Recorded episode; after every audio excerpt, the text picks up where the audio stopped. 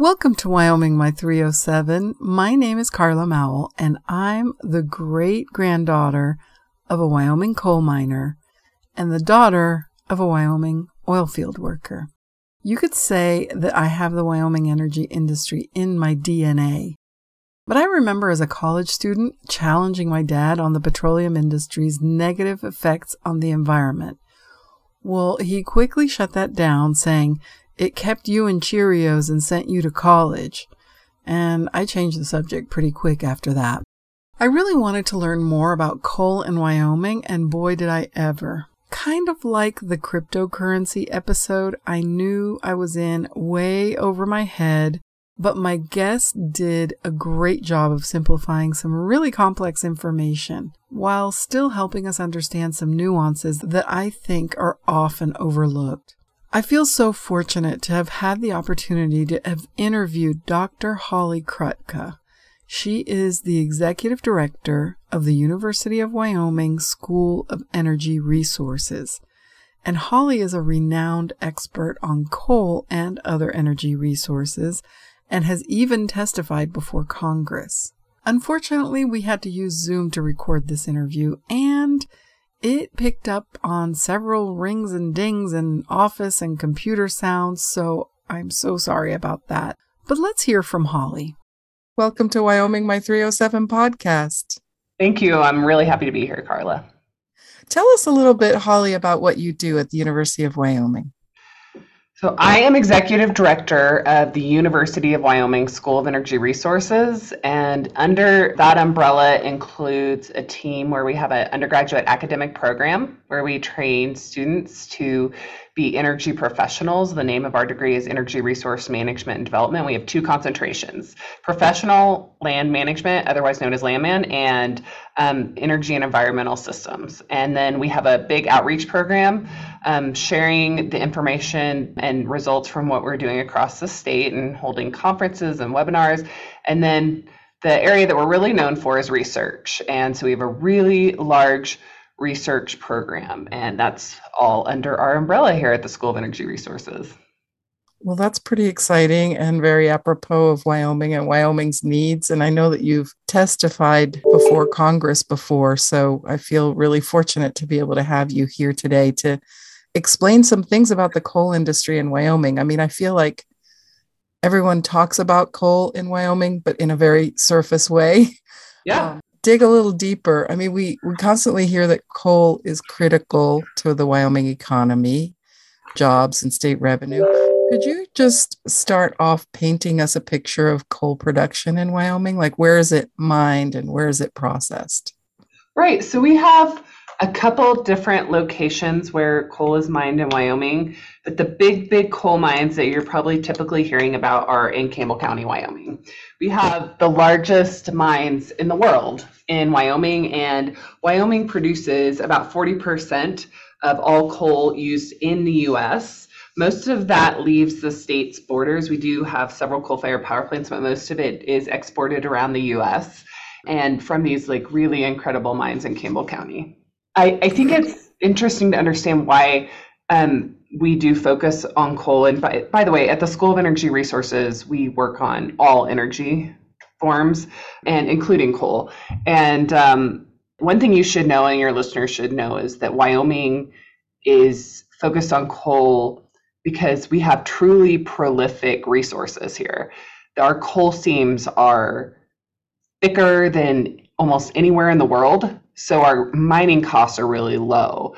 In addition, our coal is much better than other types of coal, so it does have a lot of moisture, but it's very low in sulfur and low in ash, so it's just a really great product um, that we're able to produce here in Wyoming.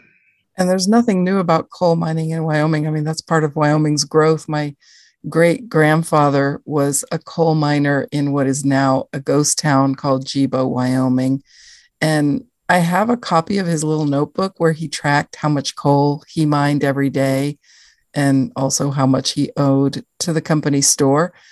And I've actually been to Gibeau. There's like some historical signage and you can walk around and it's hard to know what you're looking at, but I think it had surface mining. And I just imagine him with like a pickaxe and buckets or carts or something. What does coal mining look like today? Great question. So not to overuse the term, but this is, today's coal mining is not your, your grandfather's coal mining. Exactly. That's what I figured. The scale is absolutely tremendous. So the Powder River Basin um, is able, is producing well over two hundred million tons a year. It's very, very efficient. There's a lot of technology involved. The reclamation is really exceptional. So I'll touch on a couple things. First of all, making the mining efficient. Um, obviously very machine oriented. There are not people with pickaxes mining coal in Wyoming today. It's it's all using large equipment, and it's truly, if you haven't seen it, the scale is just really humbling. We mine at a very large scale. It's only also very technology driven. There's a lot of science involved, understanding where the resource is, how to mine in the most efficient way. They even have technology that could monitor its drivers to ensure that if they if they were looking down for too long, if their eyes were closed, perhaps if someone was starting to fall asleep, that They they would notify them that, you know, hey, you're you're acting tired, you need to stop and take a break, just to ensure safety. And I think safety is always a top priority. And and that's another thing that Wyoming can be proud of, is just how safely our coal is mined versus around the world. That that certainly isn't always true. So, and I, I think the the other thing that I need to touch on is just the reclamation effort. So once the coal is mined out, the coal miners are responsible for returning the land um, back to um, a natural state, that it, or a usable state, I should say. So oftentimes they like to say it's better than than what it started as. And so there's a um, you really, to the trained eye, you can tell where the coal mining happened. But for for an untrained eye, it's very difficult um, because the reclamation work is so rigorous and very science-based, and making sure that the The plant life is is um, sustainable and healthy before before reclamation is considered complete. I actually had the chance to go to Gillette, but it was off season, so I didn't get to go on the coal mine tour. But that's definitely on my bucket list, because I want to I want to see these giant operations up close, because I think it's really interesting, the combination that you talked about of science and business, and how that is all balanced with the reclamation. Absolutely. Well, we all know that coal is a source of energy. That's how most fe- people think of coal. But I actually, in researching for this episode, I learned that it can be more than just energy, with things like coal ash and other things. Could you tell us a little bit more about that? So I talked a little bit about our research program here at the School of Energy Resources. The way we divide our um, research program up is into centers of excellence. And we have a center called the Center for Carbon Capture and Conversion. And it's led by an engineer named Trina Pfeiffer. And that center is focused on the future of Wyoming coal. And one of their big initiatives is carbon engineering, for which we've received a great deal of state support. And our carbon engineering initiative is focused on creating non-energy products from coal. And so we've talked already about the scale of Wyoming coal mining. So when we look at what types of products we want to create from coal, we're looking at very large volumes. Otherwise, it, it's not going to make a dent in coal production in Wyoming. So there's a few universities working on this. In other states, they often work on high value, low volume products. We are focused on low value, high volume, and that, that is to help sustain these really large mines. And so when we think about what can you make from coal that would be high volume and not for the energy sector, we have actually a wide array of products, and we bucket those into three areas. One is a soil amendment, Um, that can be used to help with water retention and um, fertilizer retention in soil. Another bucket is construction materials, and that that's actually a huge area. So it has probably the most products in that bucket. So we create a coal char, and we can make things like bricks, mortar, let's see, just structural materials. We, we actually have a coal char brick house on campus. Our dream. I'm so glad you mentioned that, because I love that and I want to see it. Is it open to the public? Absolutely. Okay. So you'll yeah, have to let us, us know that. when you're, yeah, you have to let us know when you're coming, but we're, it, it is, we, we built it to show it off. So right now we have our first generation of coal char bricks on um, a house. It's closer actually in scale to a shed.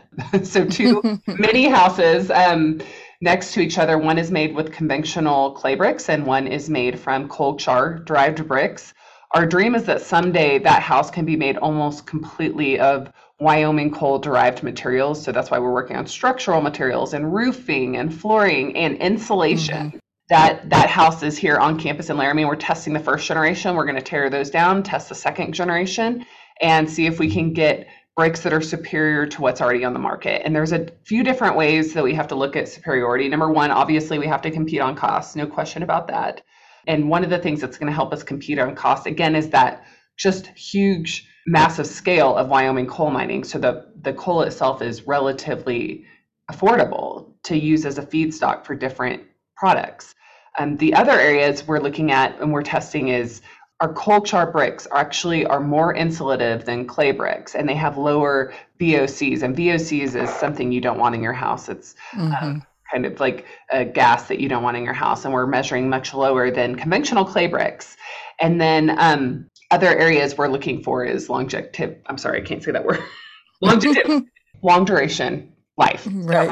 So, so we're testing those, and you know, Wyoming's the best place to to test that, obviously, with very harsh weather conditions. So we're working on that. And our dream is that someday we'll be making that whole house from Wyoming coal-derived products, except for the windows, obviously. But we could make that from Wyoming trona. So so the third area in our carbon engineering effort is asphalt materials.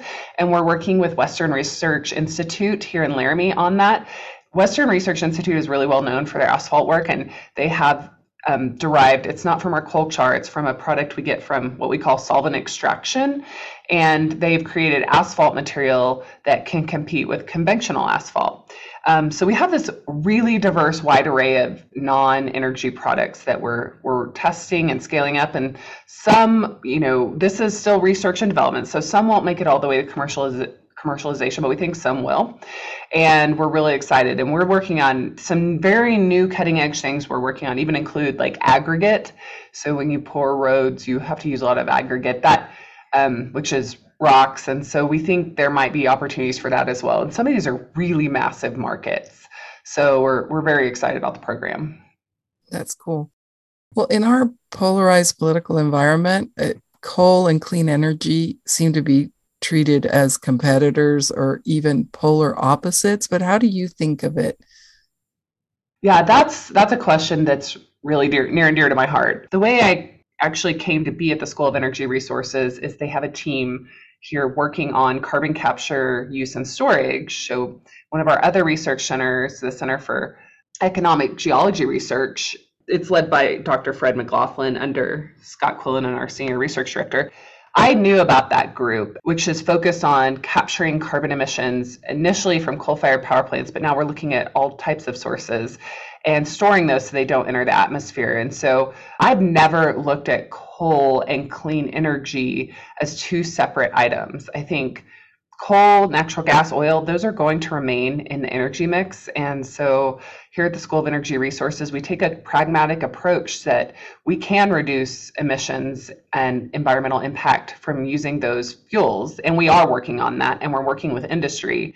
And we are also working on wind and hydrogen and nuclear and rare earths and critical minerals. You you need all these things to reduce emissions. We really feel like Wyoming is the right place to demonstrate clean energy technologies. And due to our oil and gas expertise in the state, it's a great place to research the idea of storing carbon emissions deep, deep underground. So Wyoming's very far ahead in that research. And actually, we've been doing that in the state for decades through enhanced oil recovery. The idea with enhanced oil recovery is you take carbon dioxide and you use it to produce more oil from the same formation, but this carbon dioxide ultimately stays underground. We have just have a tremendous amount of expertise in this state, and that's why it was really attractive for me to come here and work on this. So I totally reject the notion that coal can't be clean and it's an enemy of like wind and solar. We need all those things. The world is very energy hungry, and mm-hmm. we have to have it all. And globally, fossil fuels are still eighty percent of the energy mix, and that's pretty much still true everywhere. We we need them. And so if we're going to reduce emissions, we can't just ignore those and assume we'll replace them. That this energy infrastructure has taken a tremendous amount of time to develop. So I feel really strongly about this, that, that, it, that it's all part of the solution. Right. And you mentioned rare earth minerals, and that's another thing that we're hungry for because of all of our devices that we love so much and hate sometimes. But we've been hearing a lot about the need for rare earth minerals due to maybe like the war in Ukraine and problems with China. And I didn't realize that these minerals can actually be a byproduct of coal extraction. Can you talk a little bit more about that? So we have two projects focused on that very thing. So coal and coal byproducts. So even Um, coal that's already been consumed for power plants that has you have leftover fly ash. There's also rare earths in there as well. So we call it coal and coal byproducts do have rare earths. Wyoming has conventional rare earths associated with ore, and there's a company, Rare Element Resources, working on developing a project. But in addition to that, we have what we like to call unconventional rare earths associated with our coal basins. So we have two projects, one focused on the Powder River Basin, which is the where the big mines are up in Gillette. And then we also have a project focused on the Greater Green River Wind River Basin, which um, extends down into Colorado, is on the western side of the state. And so we're looking at the concentrations of rare earths. It's rare earths and critical minerals, so it includes looking for things like lithium that we're going to need. The concentrations in coal and coal byproducts are much lower than you have in conventional ores. We believe that it's the rare earths and critical minerals are bound um, less tightly to coal. And so it might be easier to separate those and purify them. So that's what we're working on now, is trying to understand exactly how these important elements and minerals are, are tethered to the coal and what it would take to separate them so we can use them.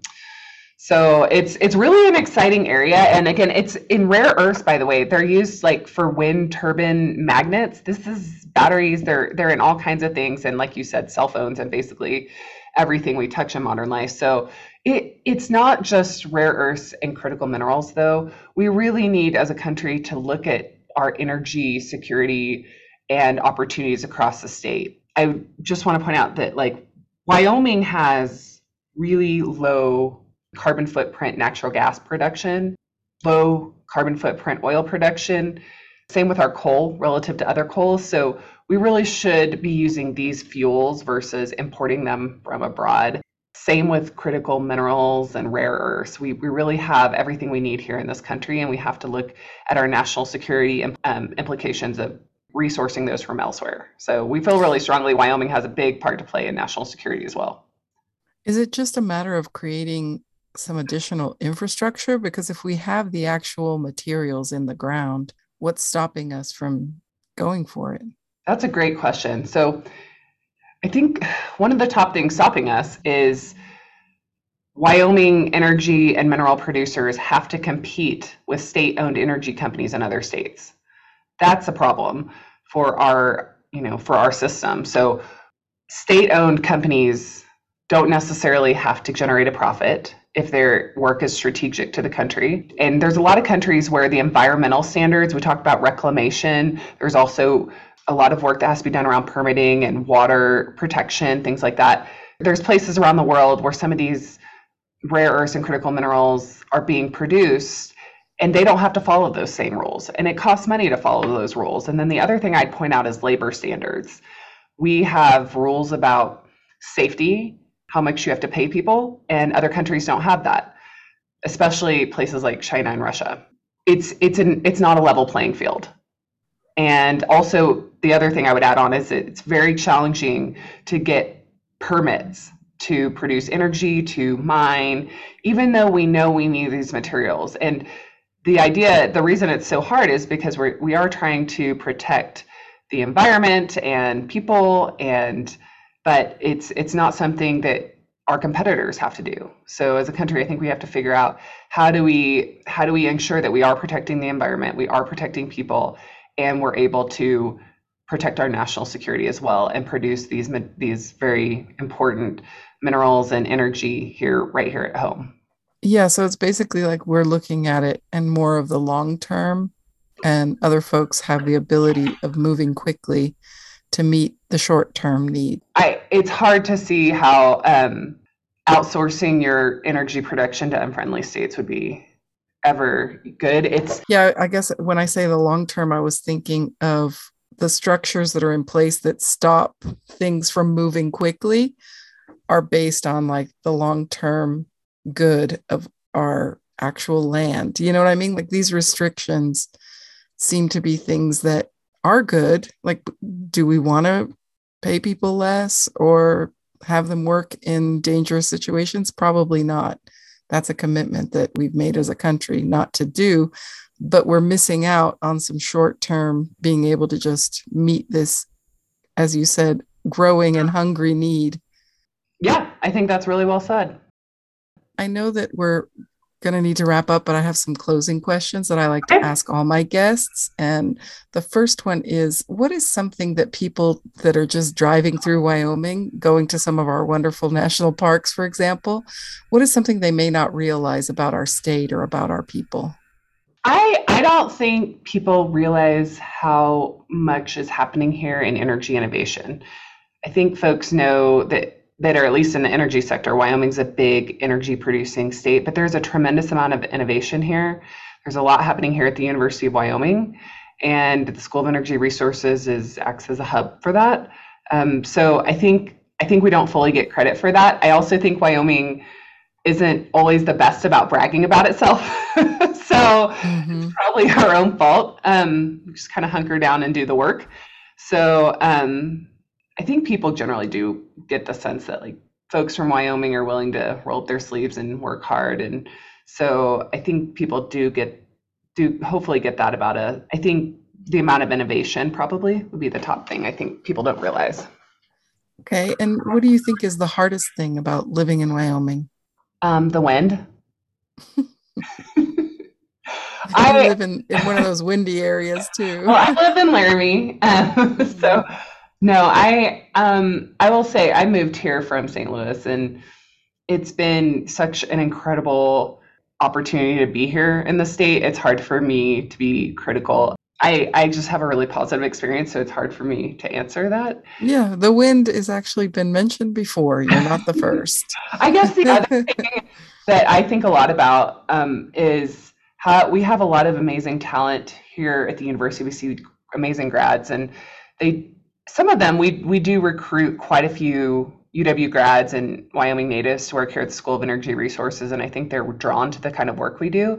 But I think retaining that talent pipeline is a challenge. I can tell you that I wanted to move to Wyoming for a while. I was really excited about the work happening here, and it took me a while to find a job. So um, that that is one challenge. I'm just hopeful that some of this remote work might allow us to retain some of our folks and allow them the chance to move up ladders, career ladders, if they want to, and still stay here in the state. So right. And last, what do you love most about Wyoming? Uh, the people. And I have three kids, two twins that are five and an eleven-year-old son. And I love that we're outside all so much, even when it is windy and cold. Um, I love the people that are here. They're just really humble, hardworking individuals in my experience. And the crime is low compared to other places I've lived. So I just feel really safe. There's just a lot to love about Wyoming. And I'm still probably in the rose-colored glasses phase, except for the wind. But um, I, I just really like being here. And I'm I'm just grateful that I was able to find a job to be able to raise my kids here. So. Well, we feel very fortunate that you're here, and I listened to some of your your testimony in Congress, and I'm going to post, you know, any links and stuff like that so folks can can learn a little more. And I just thank you so much for your time today, the work that you're doing here on behalf of the people of Wyoming. Thank you so much. It's it's an honor to be here at the School of Energy Resources, and it's an honor to speak with you. I'll I'll talk to you before Congress any day. So.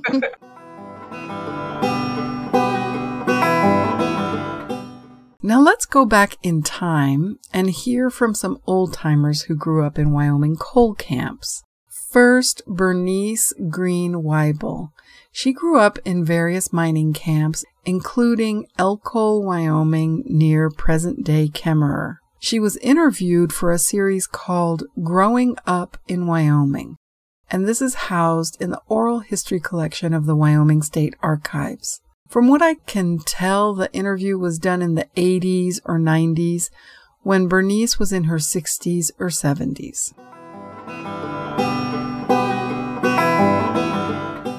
This is Gladys Hill, and I'm interviewing Bernice Weibel. It is for the Growing Up in Wyoming project. Bernice, uh, I understand that you were born in Wyoming. Would you tell me something about that? Yes, I was born in a small mining town by the name of Elkol, Wyoming. It has been a ghost town for many, many years. Describe your family life when you were growing up. I was the third child in the family, really the fourth. I had two older sisters and an older sister that died shortly after birth, and I have a younger brother. My father was born in Mississippi, and when he was a child he moved to Texas and was raised in Texas.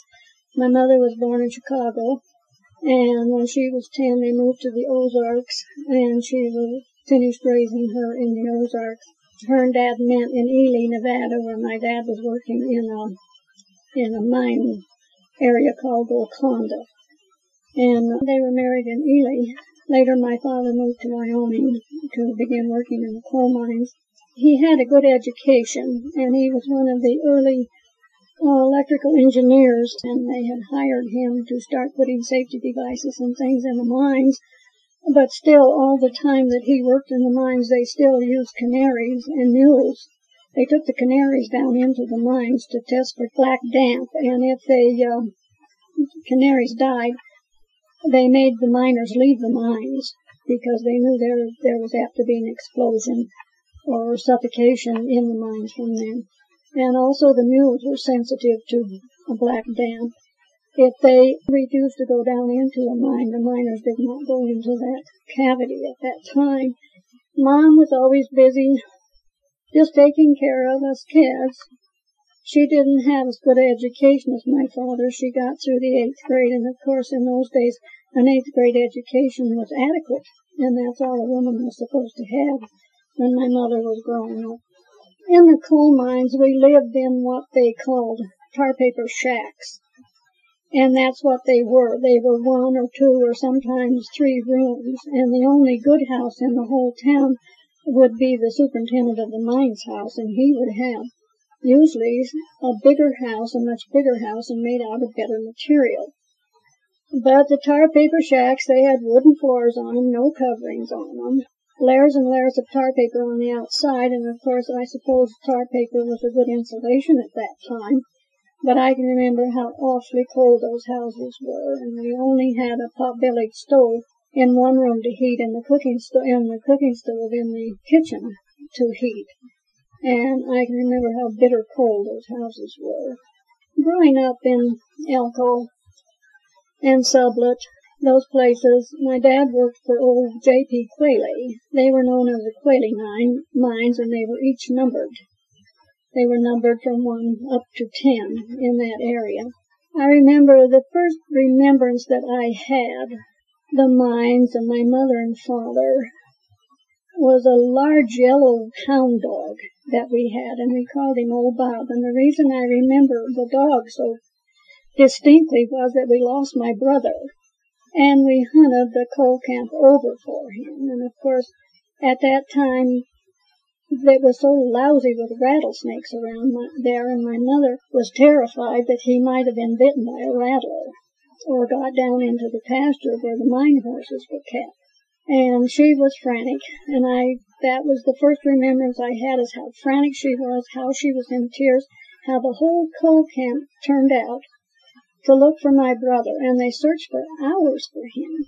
And then I was playing around in the house, and upset, and I went and crawled under the bed, and there was my brother sound asleep on the dog, and he was perfectly all right. So I ran and got mother, and the whole village, the whole coal camp was so relieved that he just crawled under the bed and went to sleep with the dog. And mother had forgotten that the dog always took care of us kids. He was so big that he could pick me up by my pants and drag me home. I never appreciated that, but he did it. And it was a close-knit unity, and I remember that we were socially separated from the other races because there was a lot of Chinese people in those coal camps. There were a lot of Irish. There were some Italians, some from Poland, and we had no black people at that time in the coal camps, but we each had our own little section of town that we lived in. During the fall of the year, the Italians would have trainloads of grapes shipped in to Sublet, Wyoming, and we were living in Sublet when my brother was a little boy. My father had been transferred to Sublet. I can remember that in the fall of the year, these huge trainloads of grapes would be shipped in, and the Italians had these huge wooden vats. They were kind of a flat vat.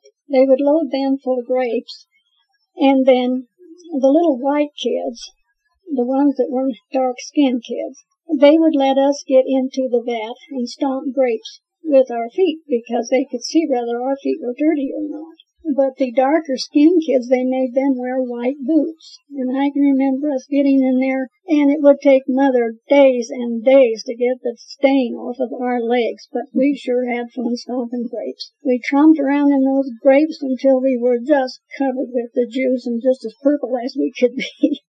In the winter times, it was bitter cold in the part, that part of Wyoming, and Bob, our old dog, Dad had made a little sled with sides on it, and he would stick my brother and I in the in the little sled, and we'd go for sleigh rides. And that's how our transportation was, and Mother didn't have to carry us every place she went. And the dog didn't mind. Dad built him a harness, and we just went wherever we wanted. Mother always made a lot of fudge and a lot of cakes and a lot of pies, and she'd invite the neighbors in, and we would play cards, and and we would eat the fudge and the popcorn and whatever else Mother had prepared for us, and it was always a nice time. But in a small schoolhouse there, I can remember, I was too small to go to school at that time, but I can remember that they would have dances, and everybody was invited. The Chinese people very seldom come. They, they were a community within themselves. And the thing I remember most about them was the big vat they had for a bathing uh, tank. And the women would spend the whole day filling that tank full of hot water so the men could take their bath when they got home. And the men and women would all jump in the vat together, naked as the day they were born, and they would scrub each other. And, of course, that was a, an accepted custom in their country, and that's what they did. We had school dances. I can remember the school dances we had. Mother and Dad always went, and they would take us kids with them, and when we got tired, they would lay us on coats behind the old pot-bellied stove in the dance hall, and we would sleep there. I don't know, the dance would end probably two or three o'clock in the morning, and then they'd have to trudge home dragging a bunch of sleepy kids.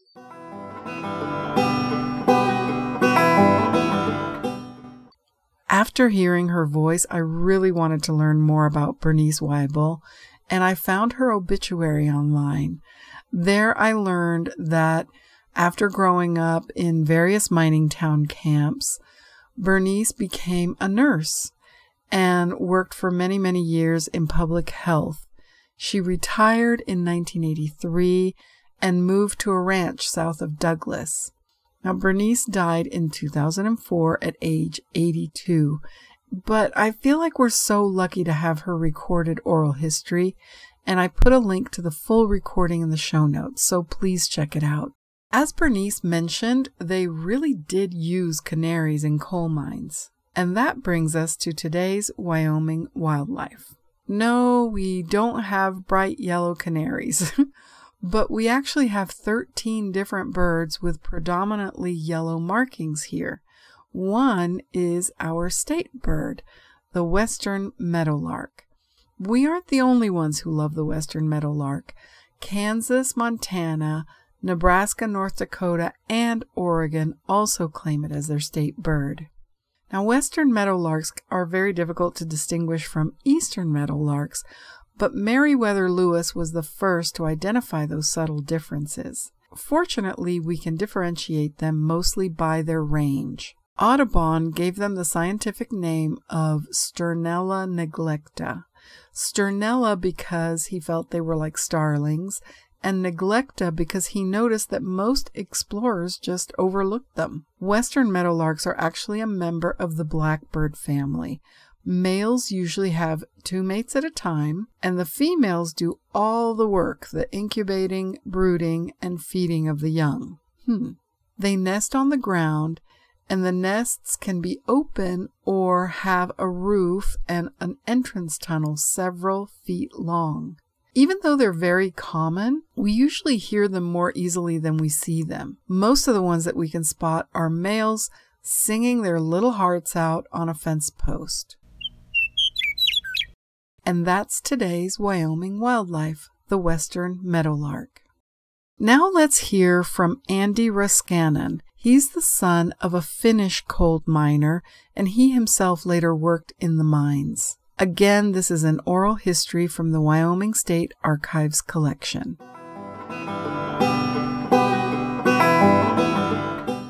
May third, nineteen eighty-four. Oral history of Mister Andy Ruskanen. You were born in Hanna. Yes, right. Were your parents natives of Wyoming? My parents were of Finnish origin. They both emigrated to uh, to the United States in the early Early nineteen hundreds. I think my dad came over in about nineteen ten. Uh-huh. And, well, he didn't come directly to America. He came to, uh, he went to Canada. He worked in the hard rock mines up there. And then he eventually went to Telluride, Colorado. And from there to uh, Hanna. Uh-huh. And he uh, went to work in the mines there. And he worked there uh, until, uh, well, April fourth, nineteen twenty-five. When he was killed by a premature death by an explosion. Well, he was there then at the time when they had that big uh, explosion. Well, he was uh, he was there uh, after that. After the two that. the two large uh, big explosions uh, were there were two of them, nineteen oh three and nineteen oh eight. And as I remember correctly, there were one hundred sixty-nine men lost in the nineteen oh three explosion. And uh, I think the death toll in the second explosion, nineteen oh eight, I believe it was sixty-nine. And actually, in nineteen sixty, uh, nineteen oh eight, there were two explosions. There were there was a an explosion, uh, and then the rescue crew went in, and they uh, were underground when the second explosion occurred on the same day, only probably oh. a few, maybe twelve hours apart. Uh-huh. They left this, if I remember correctly, they left uh, twenty-seven men underground. They had to leave them there because it, it's just there no way, no way they could no, they couldn't recover their bodies. Uh-huh. My mother also emigrated to this country from Finland, and uh, I think it was about nineteen twelve or thirteen when she came to this country. She came to Russia, and I think she landed in Boston. And from Boston, she came to to Wyoming. She lived in Cumberland and Rock Springs, and Frontier and Superior and Rock Springs, and then she eventually moved to Hanna. Well, they were married in nineteen fifteen in Hanna. And Um, my dad passed away in twenty-five, and my mother passed away in nineteen fifty-four. I don't, I don't remember my dad too much because, mm-hmm. well, I was only nine when he got killed. Mm-hmm. I understood that he worked in silver mines, and then he also worked in silver mines when he went to Telluride, Colorado. Mm-hmm. Then of all places to end up was the Hanna, Wyoming. Yes. yes right. Well, there were uh, there were a large number of Finnish people in Hanna when the first two explosions occurred. In fact, probably seventy percent of the people that were killed in the explosions in nineteen oh three were, were Finnish. There was quite a conglomerate of different nationalities. Well, there? they they said that Rock Springs was the melting pot of the of the world. Hanna was pretty much the same. Mm-hmm. So now these were all run by the Union Pacific. This was all, all run by the Union Pacific mm-hmm. Coal Company, and then, of course the you know, primary user of the fuel, the Union Pacific Railroad, and when they went to diesel uh, locomotives, well, they started about nineteen fifty-two going to the diesel uh, diesel locomotives, and, oh. and uh, eventually they they closed the, the mines down there. Well, it was February the February the twenty-eighth, uh, nineteen fifty-four. Now you worked in the mine, right? I worked there for a little better than nineteen years. Uh-huh. What type of mining were they doing at that time? Well, it was uh, underground mining. Everything underground. was underground mining until uh, Swenson started uh, uh, strip mining. Mm-hmm. His, I remember the coal company was uh, it's called a Nugget Nugget Coal Company. It was a little, uh, just a small operation, and it was approximately two two and a half miles east of Hanna. Oh, mm-hmm. But now on this underground uh, deal, how what was the process? Well, in the early days, now of course I, I, I went to work in the mines in nineteen thirty-five, and the mines were more or less mechanized at that time. Oh, uh-huh. But in the days that my, that uh, my dad worked in the mines and Irene's dad worked in the mines, it was it was strictly a pick and shovel operation. Miners usually picked to undercut the coal, and, and they drill holes by hand. They didn't have electric drills in those days. Oh. Drill coal or drill holes by hand, and then you use blasting powder to blast it down. Uh-huh. And it was all, all loaded by hand. Well, now, did they have the dynamites that they used in those days, or was it, you no. said the mining powder? Well, it was, they used, uh, they used black powder for blasting powder in those days, and, uh, and of course black powder nowadays is outlawed. But I know my mother, uh, my dad used the uh, black powder, uh, and in those, in those days it, it was on uh, what we call a contract basis. You got paid so much a ton. They had certain people, certain uh, men that, that did this, uh, like uh, timbering and track laying and stuff like this, that they were paid on an hourly basis, and the coal that was loaded was loaded by hand. And they, I think, uh, if I remember correctly, somebody saying that they used to get sixty cents a ton. Well, at the time where you worked, uh, were they paying by the ton there, or by then by the day? No, no, they were paying by the uh, by the day, by the hour. By the hour. When I went to work in the mines, I got sixty-eight cents an hour. Oh, for God's sakes.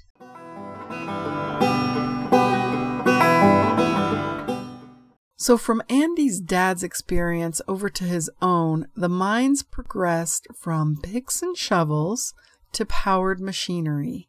Imagine the machinery it takes today to collect two hundred tons of coal a year here in Wyoming.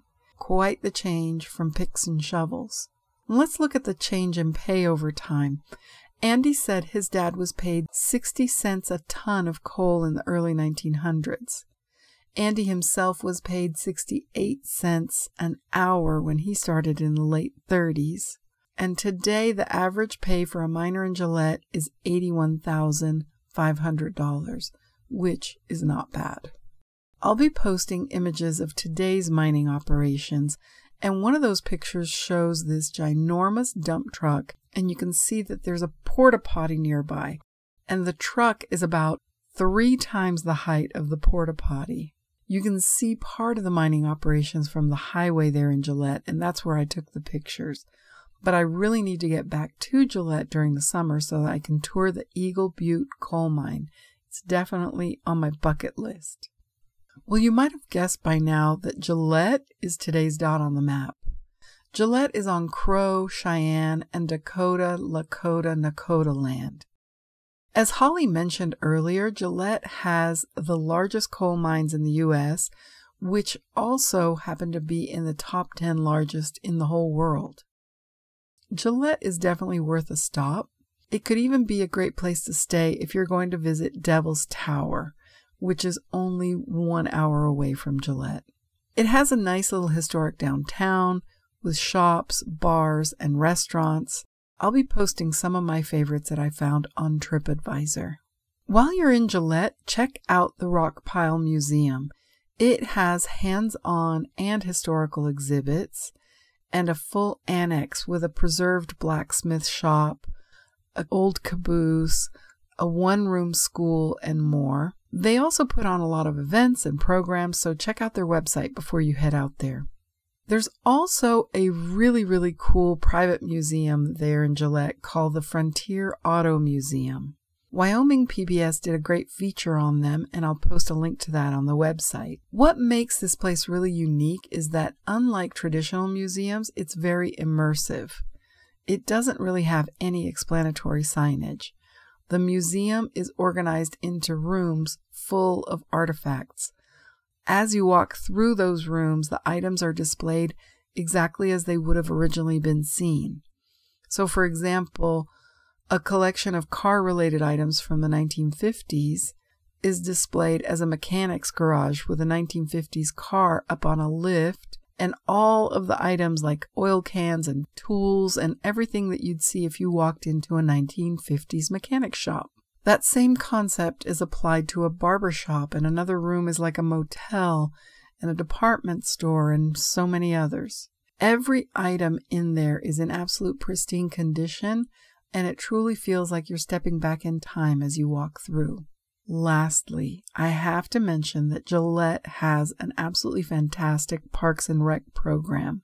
It is worth visiting at any time of the year. It would be a great place to spend a day in deep winter or on a hot summer day.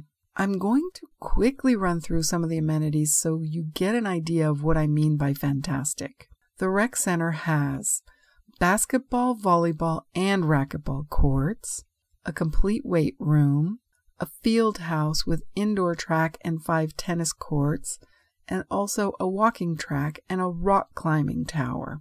It has swimming pools and lap pools, a zero-depth pool and lily pads for the little ones, and water slides and a lazy river area. There's a hot tub, sauna, and steam rooms, and even massage therapy on site. And then there are the classes you can take: scuba, swimming, water exercise, yoga, spinning, Zumba, plus personal training, weightlifting, martial arts. And of course, if you live in Gillette, there are a bunch of leagues such as tennis and volleyball, curling, and that's just a quick summary. I'll have a link to all of it on the website. Well, I hope you enjoyed digging deep into the coal industry in Wyoming, learning from Doctor Holly Krutka about coal in Wyoming today, and from the oral histories of coal in Wyoming in days gone by. Next time you hear a western meadowlark, look on the ground and see if you can find their nests. If you get a chance to go to Gillette, I highly recommend. I think you'll be very pleasantly surprised. Please subscribe for more wonderful Wyoming in your feed, and check out the show notes, wyoming my three oh seven dot blogspot dot com. If you have questions or suggestions, email me, wyoming my three oh seven at gmail dot com. Follow me on Instagram at wyoming my three oh seven, all one word, or check me out on Facebook by the same name. Well, happy trails to you until we meet again. Bye!